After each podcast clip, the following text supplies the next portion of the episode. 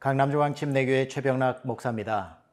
우리가 신앙생활을 하는 것이 우리의 생각, 경험, 판단으로 되는 것이 아니라 분명히 기록된 하나님의 말씀으로 살아야 할 것입니다.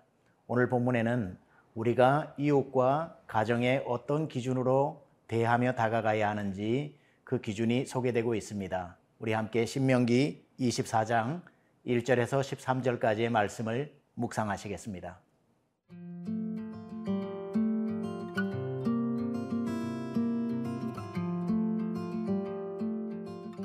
신명기 24장 1절에서 13절 말씀입니다.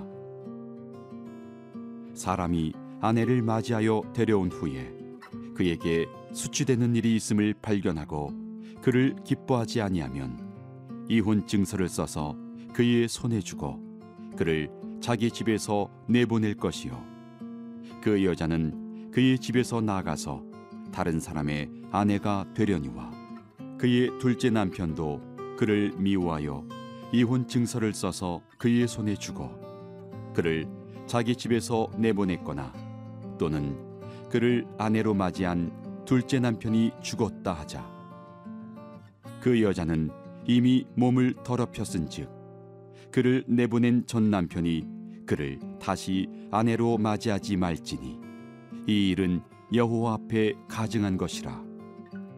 너는 내 하나님 여호와께서 내게 기업으로 주시는 땅을 범죄하게 하지 말지니라.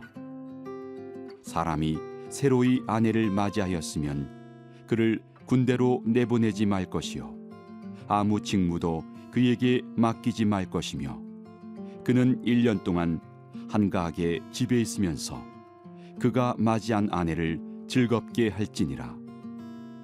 사람이 맷돌이나 그 윗짝을 전당 잡지 말지니 이는 그 생명을 전당 잡음이니라. 사람이 자기 형제 곧 이스라엘 자손 중 한 사람을 유인하여 종으로 삼거나 판 것이 발견되면 그 유인한 자를 죽일지니 이같이 하여 너희 중에서 악을 제할지니라.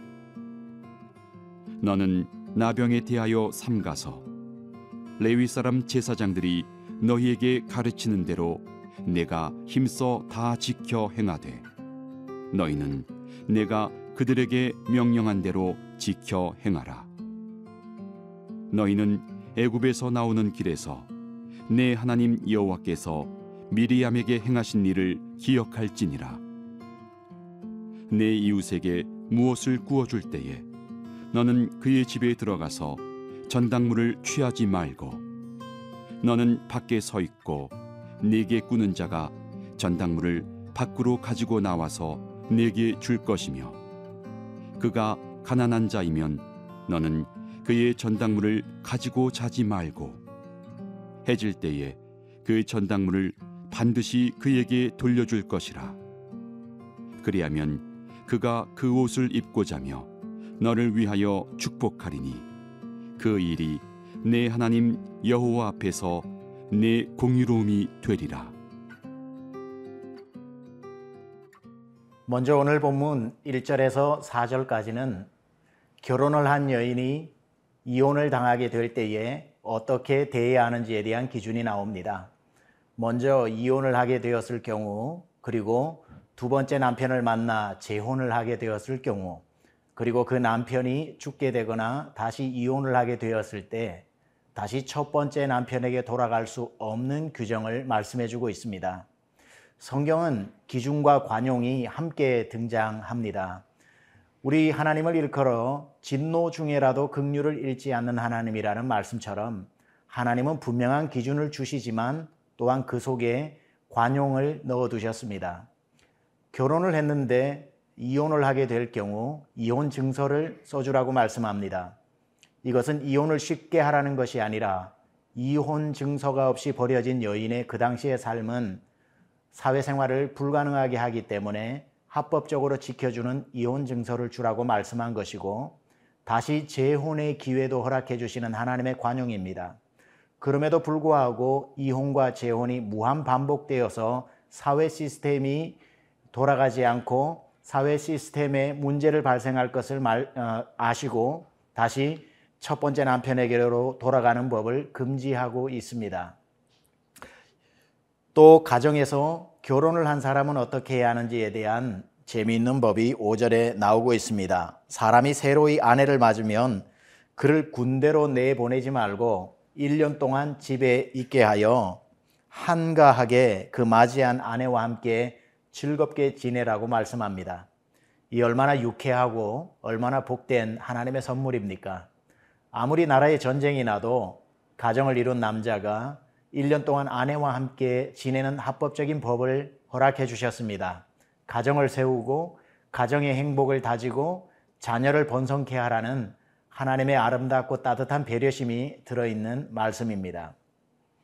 이제 6절에 가게 되면 사람이 맷돌이나 그 윗짝을 전당 잡지 말지니 이는 그 생명을 전당 잡음이니라. 성경을 읽다 보면 우리 하나님께서 어쩜 이렇게 세심한 부분까지 관심을 가지고 챙겨 주실까 하는 마음에 감동이 됩니다. 농경 문화에서 맷돌은 생필품입니다. 맷돌의 윗부분을 가져가면 그 집은 더 이상 상업 활동도 할 수 없고 가정의 생계도 연명할 수 없기 때문에 그들의 생필품을 지켜주시는 하나님의 배려가 이곳에 들어있고 우리에게 그러한 지침을 내려주고 계시는 것입니다. 또 사람이 자기 형제를 종으로 절대 팔지 말라고 합니다. 그 당시에 많은 어떤 인간의 존중이 되어지지 않는 사회적 문화에서 이것은 굉장히 하나님께서 우리 당신이 만드신 인간을 얼마나 높여주시고 얼마나 지켜주시는가를 볼 수 있는 또한 구절입니다. 8절에 가면 나병에 대한 이야기가 나오죠. 나병 환자를 격리하여 전염병에서 보호하되 미리암의 이야기를 하시면서 다시 그 불치의 병이 아니라 이 나병이라고 할지라도 새롭게 고쳐주시는 하나님의 자비가 들어 있습니다. 하나님은 언제나 심판하시기도 하시지만 심판 뒤에도 진노 중에라도 극류를 잃지 않는 하나님의 매력이 성경 곳곳에 배어 있음을 우리는 기억해야 할 것입니다.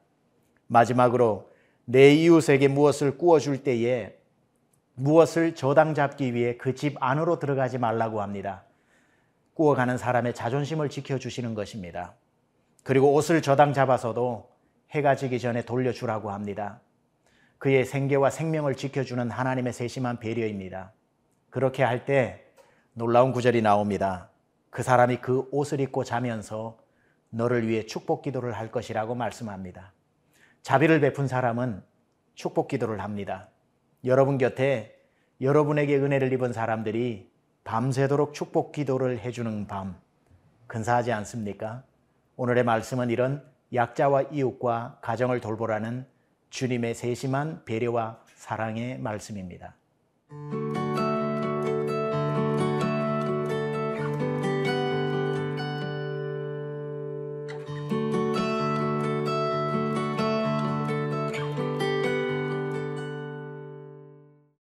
자유는 언제나 책임을 동반합니다.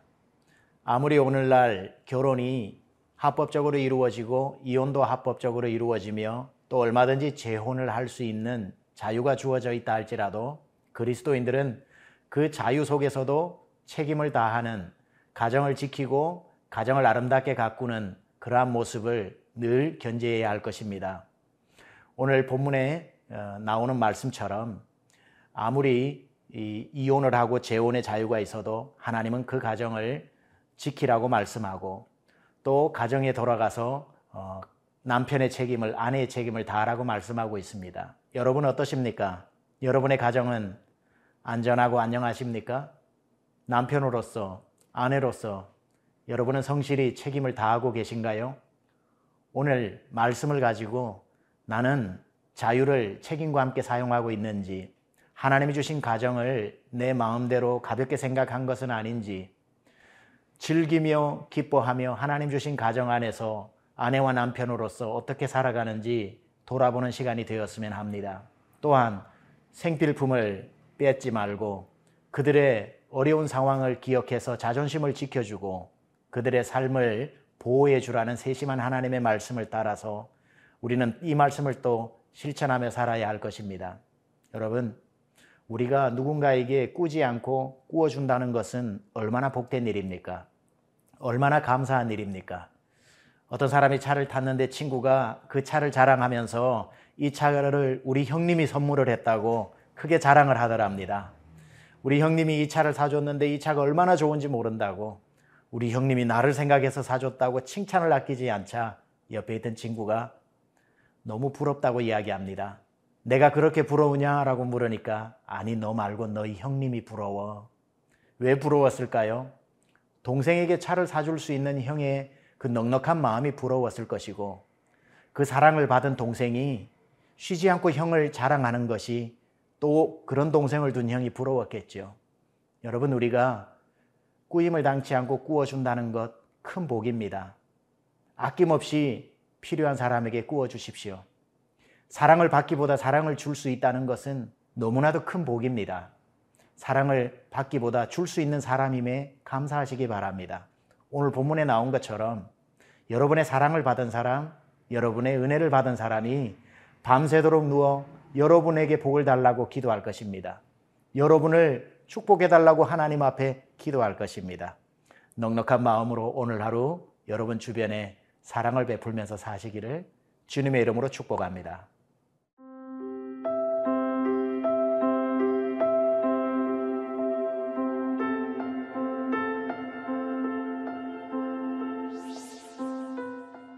하나님, 저에게 허락하신 아름다운 가정을 생각하며 주님께 감사를 드립니다. 남편으로서, 아내로서, 자녀로서, 부모로서 주님이 만들어준 가정을 아름답게 가꾸게 하여 주시고 충분한 시간을 함께하며 주님이 주신 가정을 주님 기뻐하시는 가정으로 세워나가게 하여 주옵소서. 오늘도 어려움 가운데 있는 사람, 생계의 막막한 막다른 골목에 있는 사람들에게 자비를 베풀게 하시고 꾸는 것보다 꾸어주는 것이 복됨을 알고 날마다 넉넉한 마음으로 살게 하시고 은혜를 받은 모든 사람이 하나님께 빌어 또 하나님이 주시는 다른 복을 누리는 복된 믿음의 식구들 되게 하여 주옵소서 예수님의 귀하신 이름으로 기도드렸습니다. 아멘.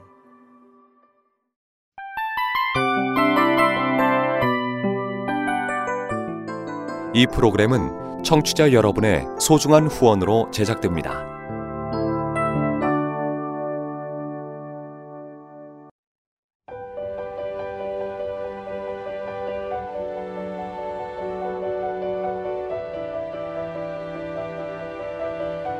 세상에는 수많은 교회들이 있지만 더 깊이 있는 말씀 강해를 찾기 위해 크기로만 교회를 선정하지 않습니다.